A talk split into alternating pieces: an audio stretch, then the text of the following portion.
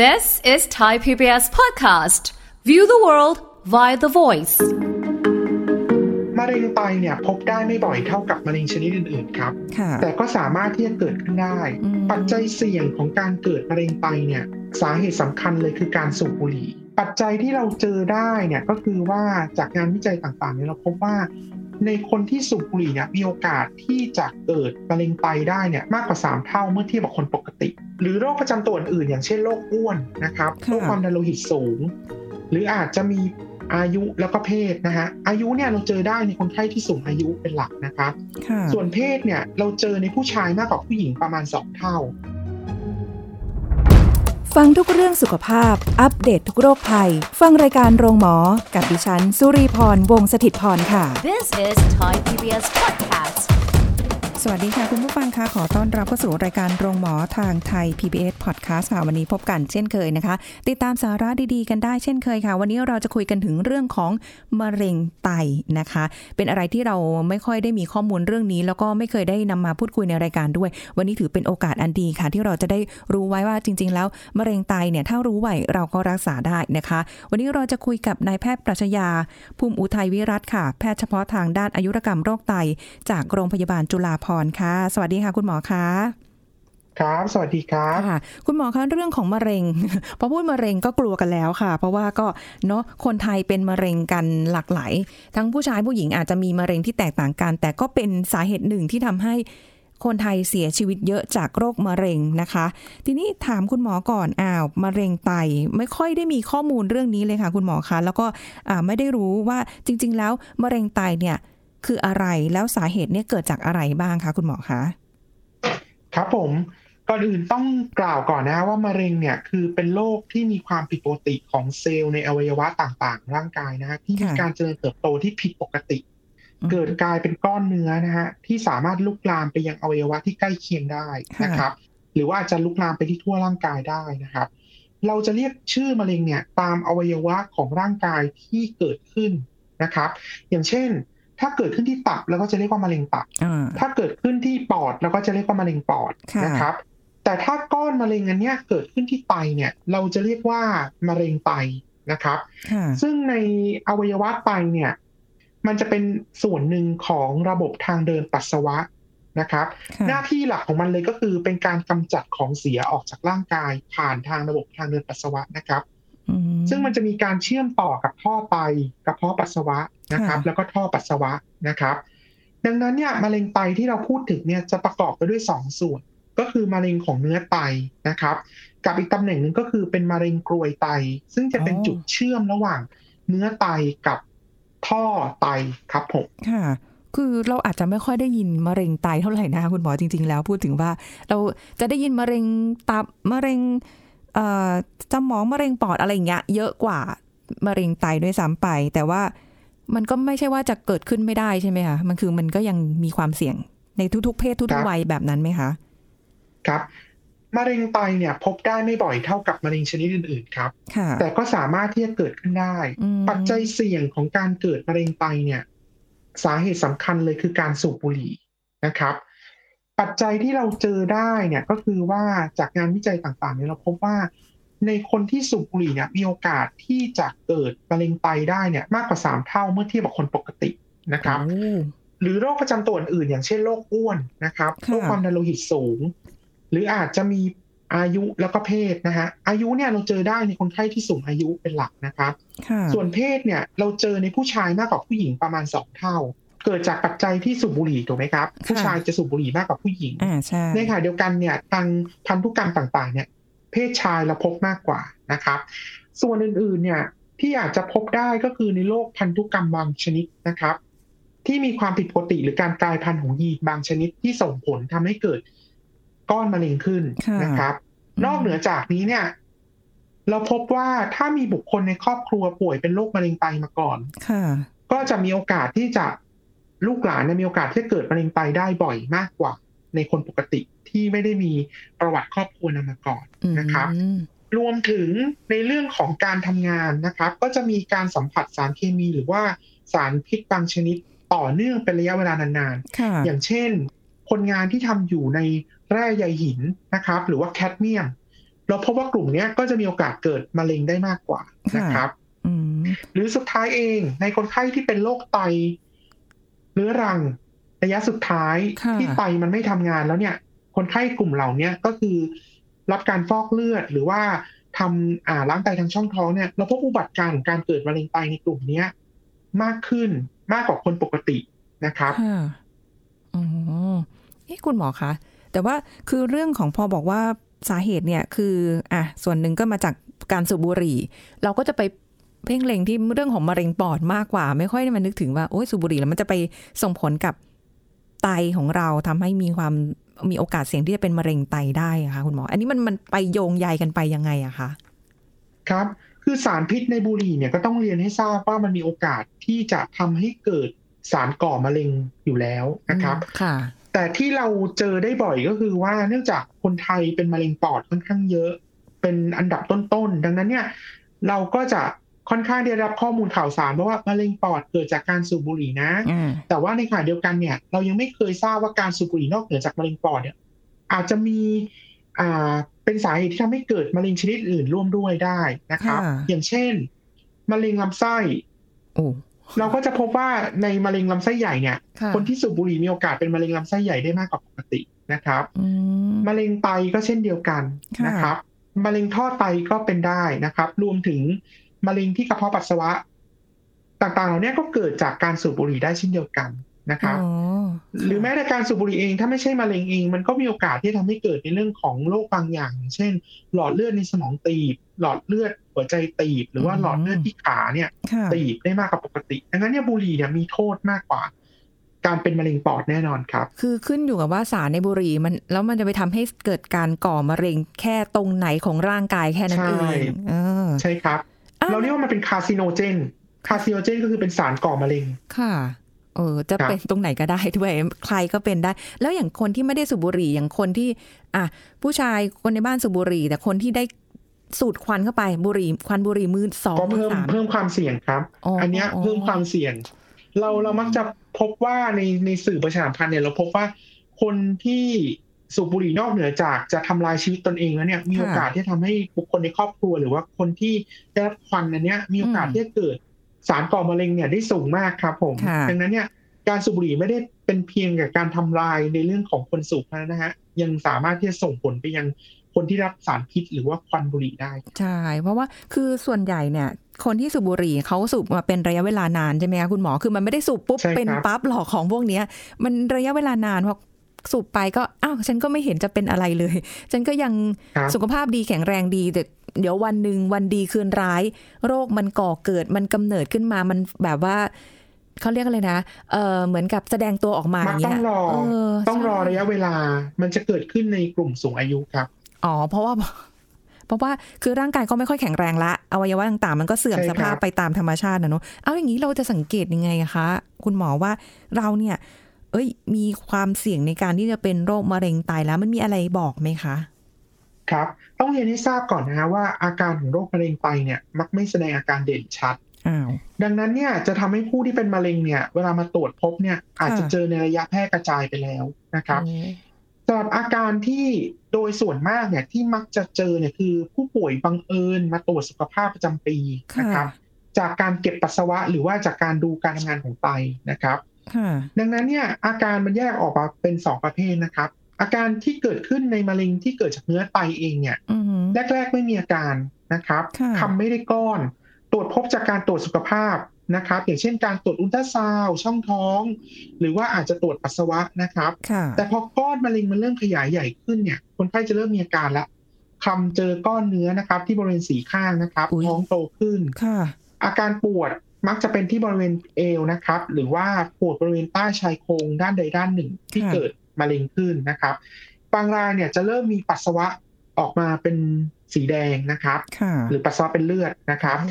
ถ้าเกิดขึ้นที่บริเวณกลวยไตนะครับ อันเนี้ยมักจะมาด้วยปัสสาวะที่เป็นเลือดนะครับค่ะสาสามารถสังเกตได้ด้วยตาเปล่านะครับอ๋อค่ะหรือการตรวจเจอเม็ดเลือดแดงในน้ำปัสสาวะนะครับ อันเนี้ยก็จะเป็นอาการที่เราเจอได้ค่อนข้างบ่อย บางครั้งเนี่ย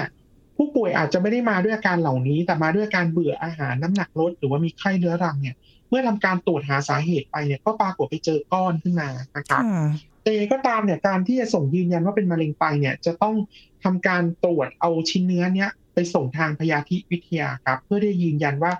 ก้อนเนื้อชนิดนี้เนี่ยเป็นมะเร็งไตจริงหรือเปล่า หรือว่าเป็นการแพร่กระจายมาจากอวัยวะอื่นๆนะครับ ค่ะ อ๋อ คือต้องดูดูว่ามันมีความ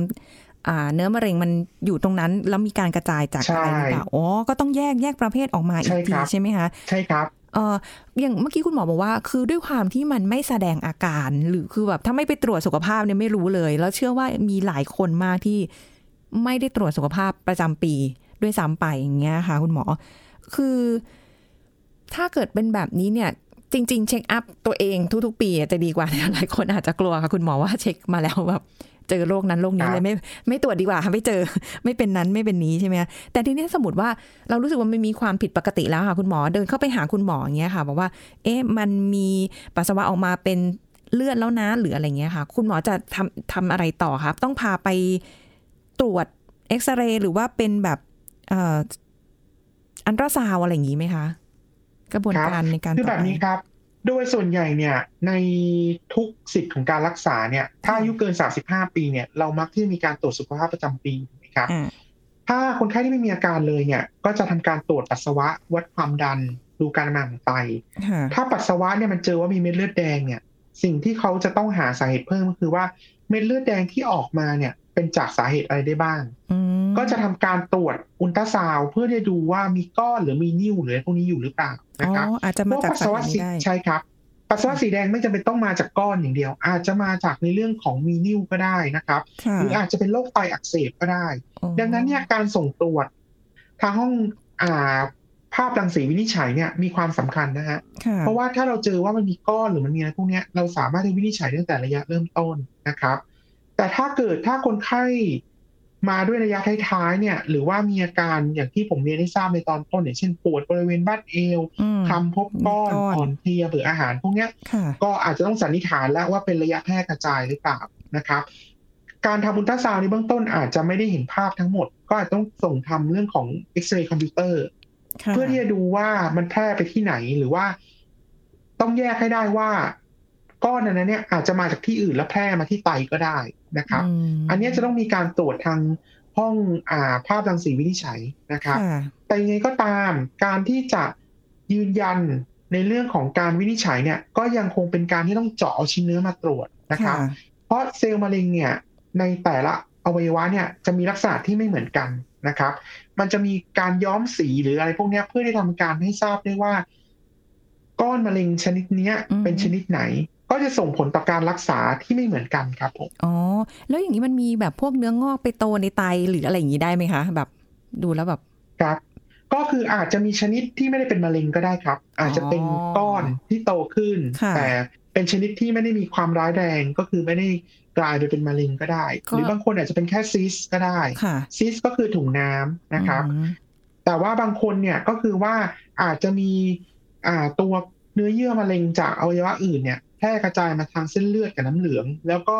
เข้ามาสู่ในเนื้อไต แล้วก็ทำให้เกิดการแพร่กระจายไปที่ไตได้เช่นเดียวกันครับ บางทีมันก็มีความสลับซับซ้อนของมันอยู่เหมือนกันนะคะ คือถ้าเป็นที่เนื้อไตเลยก็อย่างหนึ่ง การรักษาก็แบบหนึ่งแล้วมันมาจากครับทางอื่นแล้วมันมามาแพร่กระจายที่ไตด้วยก็อีกแบบหนึ่งแล้วอย่างนี้เราต้องแบบ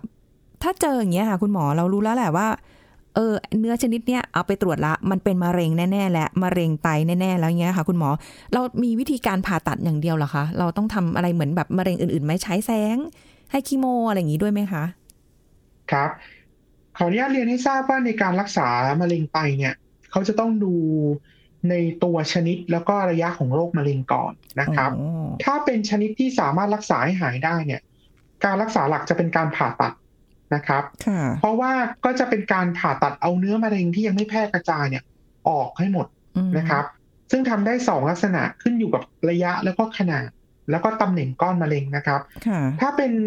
การผ่าตัดเอาเนื้อไตออกทั้งหมดก็คือตัดหนึ่งข้างไปเลยเนี่ยโอ้อันเนี้ย อ่า ก็จะเป็นอ่า แพทย์พิจารณาแล้วเนี่ยว่าก้อนเนื้อมีขนาดใหญ่ หรือมีโอกาสที่จะแพร่ไปอวัยวะอื่นได้ หรือว่าเริ่มมีการเข้าไปสู่ต่อมน้ำเหลืองหรือว่าเนื้อเยื่อไขมันเนี่ยอันเนี้ยเขาจะตัดออกทั้งทั้งทั้งหนึ่งข้างเลยเพราะอย่างที่ผมเรียนให้ทราบ ถ้าไตข้างหนึงยังดีอยู่ค่ะสามารถทำงานได้เจ็ดสิบถึงแปดสิบเปอร์เซ็นถูกไหมครับค่ะข้างที่ทำงานได้ไม่ดี แล้วมีมะเร็งก็ตัดออกนะครับ ถ้าเป็นชนิดที่ว่าเนื้อร้ายยังไม่อ่า ขนาดยังเล็กอยู่ หรือว่าไม่ได้แพร่กระจายไปบริเวณของต่อมน้ำเหลือง หรือว่าต่อมหมวกไตหรือว่า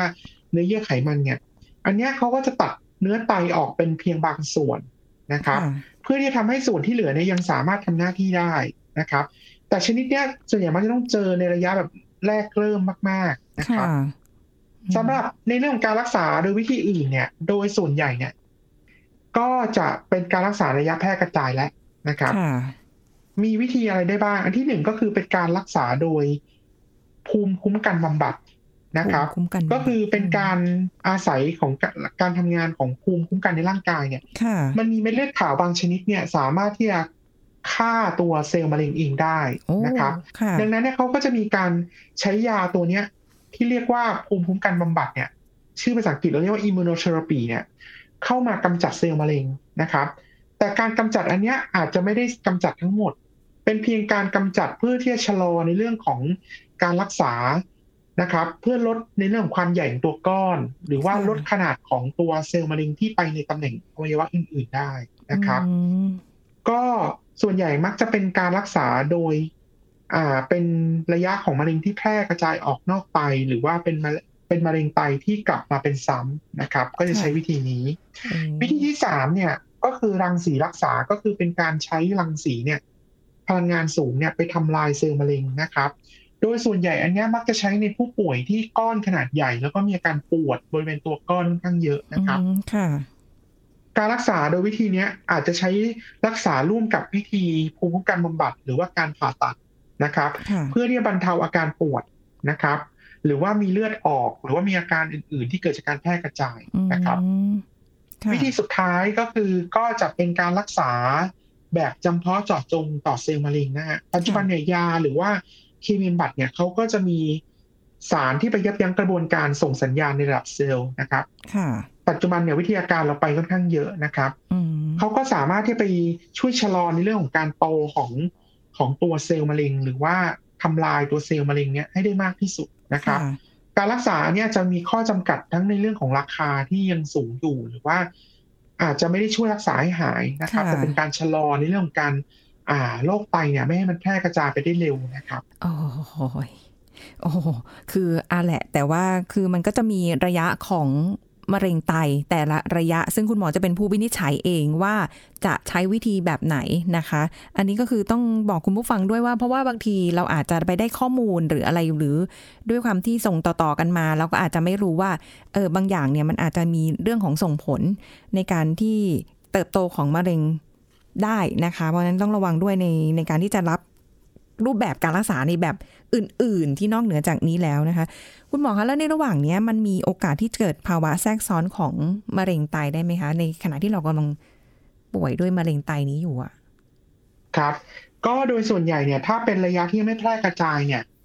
ก็โดยส่วนใหญ่คนไข้อาจจะยังไม่มีอาการนะครับค่ะถ้าทำการรักษาโดยการผ่าตัดได้อย่างรวดเร็วเนี่ยก็มีโอกาสที่จะหายขาด นะครับ แต่โดยส่วนใหญ่เนี่ยภาวะแทรกซ้อนที่จะเกิดขึ้นมักจะเป็นในกลุ่มคนไข้ที่มีระยะแพร่กระจายไปเรียบร้อยแล้วนะครับอืมตัวก้อนเนี่ยเวลาที่มันแพร่กระจายไปทางเลือด หรือว่าไปทางต่อมน้ำเหลืองเนี่ยแล้วไปสู่อวัยวะอื่นๆเนี่ยค่ะก็มีโอกาสที่จะทำให้เกิดในเรื่องของภาวะแทรกซ้อนที่ไปอยู่ตรงอวัยวะนั้นๆ อย่างเช่น ถ้าแพร่กระจายไปที่กระดูกนะครับ ก็มีโอกาสที่มีโอกาสในการปวดกระดูกได้มากนะครับค่ะ ถ้าแพร่กระจายไปที่ลำไส้หรือว่าแพร่กระจายไปในช่องท้อง ก็มีโอกาสที่จะทำให้เกิดในเรื่องของลำไส้อุดตันได้นะครับค่ะหรือว่าท้องโตขึ้น หรือว่ามีน้ำในท้องมากขึ้นนะครับ ถ้าตัวมะเร็งที่ไตเนี่ยก้อนมีขนาดใหญ่ขึ้น ก็มีโอกาสที่ทำให้เกิดอาการแน่นท้องจากตัวก้อนได้เช่นเดียวกันค่ะรวมถึงมีภาวะปัสสาวะเป็นเลือดนะครับ อันเนี้ยเราก็จะเจอได้บ่อยนะครับะอืมวันนี้การรักษาในในระยะเนี้ย ก็คงจะต้องดูพิจารณาดูแล้วว่าอันที่หนึ่งถ้าเรารักษาให้คนไข้ได้ไม่หายขาด เราก็จะมีการรักษาเสริมเพื่อที่จะให้คนไข้เนี่ยลดอาการปวด หรือว่าลดอาการจากภาวะแทรกซ้อนค่ะที่ไปตามอวัยวะอื่นๆนะครับค่ะเพื่อเป็นการเพิ่มคุณภาพชีวิตให้กับคนไข้นะครับค่ะอือหือฟังแล้วคิคิ้วก็ขมวดผูกโบไปด้วยเลย รู้สึกแบบว่าเครียดแทนสำหรับคนป่วย คนไทยนี่เป็นมะเร็งไตกันเยอะไหมคะ คุณหมอคะในในตอนปัจจุบันนี้ตัวเลขพอจะ คร่าวๆเจอไม่เยอะครับไม่เยอะเจอไม่เยอะเลยฮะมไม่อยู่ในห้าอันดับแรกของชนิดมะเร็งที่ที่พบได้บ่อยในประเทศไทยโอ้นะครับ ค่ะ แต่มันดังก็นั้นมีเนี่ยเป็นมีได้น้อย มีแต่ว่าตัวเลขไม่ได้เยอะครับ แต่ว่าเรารู้ว่าอายุที่เราจะเจอได้ก็คือ50ถึง70ปีนะครับ ดังนั้นเนี่ยการตรวจสุขภาพประจำปีเป็นสิ่งที่สำคัญค่ะนะครับ การตรวจสุขภาพไม่เพียงแต่เป็นการที่จะคัดกรองตัวโรคแต่ว่าเป็นสิ่งที่จะทำให้เราได้ทราบว่า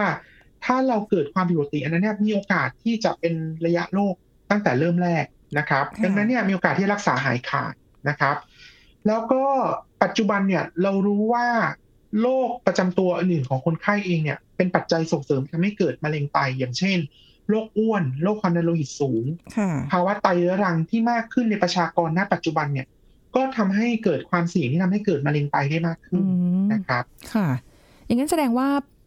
ในภาวะไตวายเรื้อรังเนี่ยเป็นเยอะกว่าที่คนจะเป็นมะเร็งไตด้วยซ้ำไป แต่เพราะว่าคือไตวายเรื้อรังมันมีระยะของมัน คุณหมอบอกว่ามี 5 ระยะใช่ไหมคะ ซึ่งมันก็นำไปสู่การเป็นมะเร็งไตในในโอกาสท้ายได้เช่นเดียวกัน ใช่ครับอืมก็คือในคนไข้ที่เป็นโรคไตเรื้อรังเนี่ย ระยะที่ห้าที่เข้ารับการบำบัดทดแทนไตเนี่ยค่ะไตที่มันเสื่อมสภาพมันจะกลายไปเป็นซีสต์นะครับพอกลายเป็นถุงน้ำปุ๊บหรือซีสต์อันเนี้ย เมื่อมันระยะเวลาผ่านไปเนี่ย มันมีโอกาสที่จะเกิดแคลเซียมเข้าไปเกาะ หรือว่าเกิดเป็นถุงน้ำเป็นเป็นเป็นเป็นชั้นๆค่ะนะครับซึ่งปัจจัยเสี่ยงนี้แหละ ที่จะทำให้เกิดในเรื่องของการเป็นมะเร็งไตในในอนาคตได้อ๋อดังนั้นเนี่ยเรารู้ว่าถ้าไตที่มีการเสื่อมสภาพเสียการทำงาน เซลล์มันค่อนข้างที่จะอ่าทำหน้าที่ได้ไม่ดีแล้วเนี่ย เซลล์ต่างๆเหล่านี้แหละมันจะกลายไปเป็นมะเร็งไตได้มากกว่าคนปกติโอ้โหครับผม ดังนั้นเนี่ยเลยมีคำแนะนำว่า ในคนไข้ที่เป็นไตไตวายเรื้อรังระยะสุดท้ายเนี่ยเขาจะมีการตรวจอุลตราซาวน์เนี่ยเป็นประจำทุกปีค่ะนะครับ เพื่อที่จะดูว่ามีโอกาสที่จะกลายเป็นมะเร็งไตได้ค่ะนะครับในขณะเดียวกันในคนไข้ที่ปลูกถ่ายไตหรือว่ารอรับการปลูกถ่ายไตอืมก็จำเป็นที่ต้องมีการอุลตราซาวด์ช่องท้องเพื่อจะดูว่า มีโอกาสที่จะเป็นมะเร็งหรือเปล่า เพราะถ้าเกิดมะเร็งขึ้นเนี่ยก็จำเป็นที่ต้องไปรักษาเรื่องมะเร็งให้หายขาดก่อนนะครับค่ะถ้ารักษาไม่หายขาดการปลูกถ่ายไตหรือการรักษาโดยวิธีอื่นก็อาจต้องชะลอไว้ก่อนโอ้นะครับยากเข้าไปอีกค่ะ แค่ไตวายระยะสุดท้ายนี่ก็โอ้โห พอสมควรแล้วนะครัคะบนี่มะเร็งเข้าไปอีกเหรอะคะต้องไปมะเร็งก่อนครับด้วย อืมครับ แต่ตัวเลขไม่ได้เยอะไงครับ เพียงแต่ว่าอย่างที่บอกก็คือว่ามันเพิ่มความเสี่ยงโอ้โหจะทรมานกันขนาดไหนคะเนี่ย ถ้าอย่างนั้นเอางี้ค่ะ คุณหมอ ไม่ได้อยากเสี่ยงไม่ได้อยากเป็น ไม่ได้อยากอะไรเลยนะคะ เราดูแลตัวเองยังไง ป้องกันยังไงดีคะครับ เราสามารถป้องกันได้นะฮะในการลดปัจจัยเสี่ยงที่ทำให้เกิดโรคค่ะ อย่างที่หนึ่งงดการสูบบุหรี่นะครับอ่าอ่า ไม่เพียงแต่กำจัด ปัญหาในเรื่องของการเกิดมะเร็งไต แต่ยังลดความเสี่ยงในโรคอื่นๆได้ด้วยนะครับค่ะทั้งตัวคุณแล้วก็ทั้งคนในครอบครัวที่ได้รับควันบุหรี่นะครับค่ะอันที่สองเนี่ย อย่างที่บอกก็คือโรคอ้วนทำให้เกิดปัจจัยเสี่ยง ดังนั้นก็ต้องควบคุมน้ำหนักนะครับ ค่ะ แล้วก็ดูแลในเรื่องของการคุมน้ำตาลในคนไข้ที่เป็นเบาหวานนะครับอืมอันที่สามความดันโลหิตสูงเป็นปัจจัยเสี่ยงเช่นเดียวกัน ก็ต้องค่ะควบคุมความดันโลหิตนะครับ สุดท้าย ก็คือจะเป็นการหลีกเลี่ยง หรือว่าป้องกันตนเองจากสารเคมี หรือว่าสารพิษที่เป็นสารก่อมะเร็งนะครับค่ะโดยการสวมหน้ากากป้องกันในระหว่างการทำงานนะครับ อย่างเช่นในกลุ่มความเสี่ยงที่เป็นคนงานในแร่ใยหิน หรือว่าในแคดเมียมเนี่ย อันนี้ก็จะต้องสวมหน้ากากนะครับค่ะต้องเป็นหน้ากากชิ้นที่กรองสารเคมีพวกนี้ได้นะครับ สุดท้ายจริง ๆ การตรวจสุขภาพประจำปียังถือว่ามีประโยชน์นะครับค่ะไม่เพียงแต่ลด ความเสี่ยงในเรื่องของการเจอโรคมะเร็ง แต่ยังเป็นการช่วยป้องกันจากโรคต่างๆ ได้ด้วยนะครับค่ะเรามีคำแนะนำว่าอายุที่เกิน 35 ปีเนี่ยควรจะตรวจสุขภาพประจำปีแล้วนะฮะอืมน้อยที่สุดเขาก็จะมีแพ็กเกจก็คือว่าวัดความดันโลหิตนะครับค่ะตรวจดูชีพจรนะครับ แล้วก็เจาะเลือดเพื่อดูเรื่องของการทำงานของไตตับ คัดกรองเบาหวานค่ะคัดกรองเรื่องของไขมันนะครับอืมในกลุ่มที่สูงอายุขึ้นไปอีกก็จะมีการตรวจ ปัสสาวะนะครับ เพื่อดูว่ามีความผิดปกติหรือเปล่า เจอเม็ดเลือดแดงเม็ดเลือดขาวหรือว่าเจอโปรตีนรั่วหรือเปล่านะครับค่ะสุดท้ายเองในกลุ่มของอายุที่มากกว่า 45ถึง50เนี่ยเขาก็จะเริ่มมีการคัดกรองที่มากขึ้น ก็อย่างเช่น ในเรื่องของการตรวจอุลตราซาวน์ในช่องท้องนะครับ เพื่อที่จะ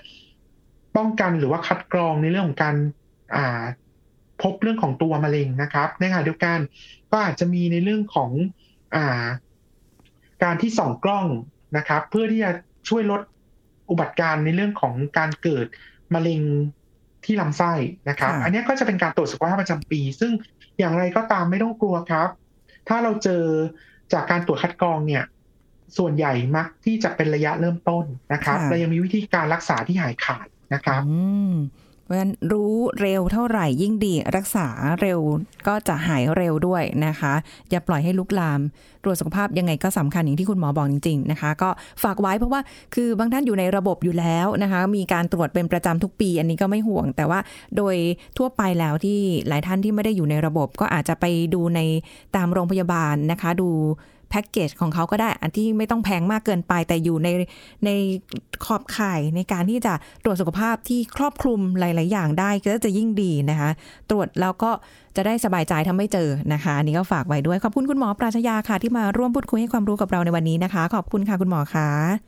สวัสดีค่ะขอบคุณครับ วัสดีครับเอาละค่ะ คุณผู้ฟังคะหมดเวลาแล้วกับรายการโรงหมอทางไทย PBS Podcast ค่ะ วันนี้ก็ขอบคุณที่ติดตามรับฟังนะคะ ยังคงมีสาระดีๆ ให้คุณผู้ฟังติดตามกันต่อไป วันนี้ลาไปก่อนค่ะ สวัสดีค่ะ This is Thai PBS Podcast การมองโลกในแง่บวกสามารถสร้างความสุขให้กับเราได้ แต่ต่างจากการมองโลกสวย เพราะอะไร ผู้ช่วยศาสตราจารย์ดรจันวิพาดิลกสัมพันธ์ ผู้เชี่ยวชาญด้านความสัมพันธ์และครอบครัวมาเล่าให้ฟังครับ การเพิ่มพลังใจของเราเนี่ยรวมทั้งในเรื่องของพลังอารมณ์ ความรู้สึกนะคะ เพราะสิ่งเหล่านี้มันจะขับเคลื่อนไปสู่การกระทำค่ะ เริ่มต้นด้วยอะไรคะ เริ่มต้นด้วยการมองโลกในแง่บวกนะคะฝึกการมองโลกในแง่บวก บอกมาอีกแล้วพวกโลกสวยไม่ใช่นะคะ เราเคยพูดประเด็นนี้กันไปแล้วจำได้ไหมคะว่ามองโลกในแง่บวก ไม่ใช่โลกสวยนะคะ แต่มันมีหลักการก็คือถ้าเรามีทัศนคติที่ดีต่ออะไรก็ตามเนี่ย มันจะดีทุกอย่างเลย เอาง่าย ๆ เลย ถ้าเรารักงานเราเนี่ย นะคะเราก็จะรู้สึกดีกับงานเรานะคะ นี่การสร้างกำลังใจมันจะเป็นการสร้างกำลังใจให้ทั้งกับตัวเองแล้วก็คนอื่นด้วยนะคะ แล้วก็มีความสุขและสนุกไปกับงาน เพราะฉะนั้นการที่เราทำอย่างเนี้ยมันก็จะยิ่งส่งผลทั้งงานของเราด้วย ทั้งคนรอบข้างด้วย แต่เป็นเรื่องที่น่าเสียใจที่หลายคนเนี่ยเกลียดงานตัวเอง หรือเบื่องานตัวเองมากเลยอะไรอย่างเงี้ยนะคะ ซึ่งมีคนเคยถามจันวิภาจันวิภาบอกว่า ตัวจันวิภาเองเนี่ยกลับสนุกกับงานมาตลอด มันไม่ใช่เพราะงานเราวิเศษกับคนอื่น แต่เป็นเพราะว่าเราเนี่ยคิดบวกกับงานของเราตลอดเลย แล้วเรารักค่ะสิ่งที่เราทำเราหาข้อดีในงานของเราได้เสมอเอาต้องบอกว่าพลังในทางบวกของเราทีนี้มาพูดถึงในแง่ของความรู้สึกและอารมณ์บ้างนะคะ มันมีอารมณ์ประเภทไหนที่ทำให้มันจะเพิ่มพลังบวกให้กับเรานะคะอ่าก็คืออารมณ์ประเภท ความรู้สึกในเรื่องของความรัก ความเมตตา ความสุข ความอิ่มเอิบใจนะคะความเบิกบานผ่อนคลาย สดใส ร่าเริง มีชีวิตชีวา ความกระตือรือร้นตื่นเต้นสนุกสนาน มันรวบรวมกันกลายเป็นความสุขค่ะนะคะซึ่งทำให้เราเนี่ยสามารถชื่นชมในสิ่งที่ตัวเรามี แล้วก็ดึงดูดสิ่งดีๆ เข้ามาสู่เราได้โอ้โหนะคะ อันเนี้ยเป็นหลักความจริงแล้วเขาพิสูจน์มาแล้วทางด้านงานวิจัย การมองโลกในแง่บวกเนี่ยคือมองโลกในแง่ของความเป็นจริงเลยค่ะอ๋อ แต่ถ้าเป็นพวกเอ่อที่เราเรียกว่าโลกสวยเนี่ยอ่าวิ่งไม่อยู่ได้ในทุ่งลาเวนเดอร์ไม่ได้มองในแง่ของความเป็นจริงค่ะนะคะ เพ้อฝันนะคะ แต่การมองโลกในแง่บวกนี่คือการมองโลกในแง่ความเป็นจริง แต่มองสิ่งที่ดีที่มันเป็นอยู่จริงอืมนะคะ เพราะทุกอย่างมันจะมีทั้งข้อดีข้อด้อยข้อข้อดีข้อเสียอ่าแต่เราเลือกมองในข้อดีค่ะ This is Thai PBS Podcast ติดตามรายการทางเว็บไซต์และแอปพลิเคชันของไทย PBS Podcast Spotify SoundCloud Google Podcast Apple Podcast และ YouTube Channel Thai PBS Podcast Thai PBS podcast. View the world via the voice.